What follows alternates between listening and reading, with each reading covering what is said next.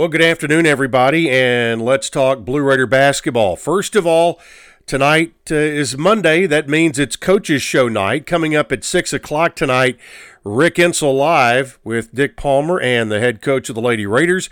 And at 7 o'clock, it's Nick McDevitt live, and I'll be there with the head coach of the Blue Raiders.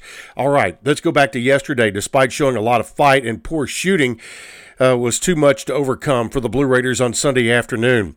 Middle, who is now three and nine and one and five in the league, dropped their second in a row against Western Kentucky, who is now 13 and four overall and six and two in the league. They're the preseason favorite in Conference USA and the current leader of the East Division. Final score 68 52 on Sunday. It looked like Western was going to have a cakewalk to the weekend sweep early in the second half, but the Blue Raiders wouldn't let them escape so easily. The Hilltoppers went into halftime up by 11 and saw that lead go up to 13 early in the second half. Middle Tennessee came charging back. They cut it to four with about four and a half minutes to play, but after that, the Blue Raiders could not score. A 13 to 1 run by the Hilltoppers ended the game, and Western won it by a score of 68 to 52. Now the Blue Raiders get set to take on UAB this week. It will be a home and home. The only opponent you play on your schedule all year at home and on the road is your travel partner, and that means on Thursday night the Blue Raiders will be at home for an 8 o'clock tip against UAB and will travel to Birmingham on Sunday to take on the Blazers. All right, on the women's side, a much better weekend for Middle Tennessee. Talk about making up for lost time. The Lady Raiders, who are now 9 and 4 overall, ended seven years of frustration at Diddle Arena by sweeping Western in the historic fashion with a 77 to 60 win on Saturday night. After winning at Diddle Arena for the first time since 2013 and ending a six game losing streak there on Friday night, the Lady Raiders made history on Saturday. Middle became the first team ever to beat Western twice in Diddle Arena in the same season, as they won for the ninth time in 10 games. Anastasia Hayes led the charge with 20 points on 10 of 8 16 shooting.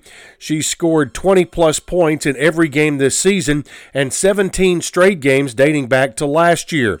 Hayes was one of five Lady Raiders with double figures scoring and a sixth tallied nine.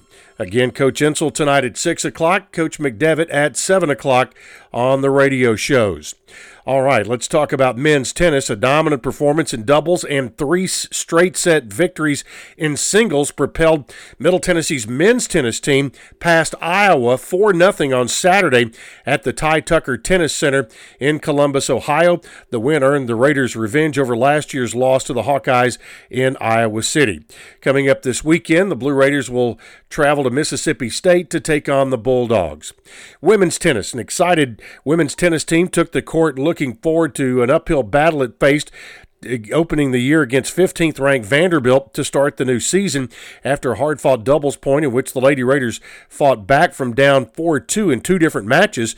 Vanderbilt powered ahead to take the doubles point and eventually the overall match 7 to nothing uh, on uh, on Saturday in uh, in Murfreesboro at the Adams Tennis Complex.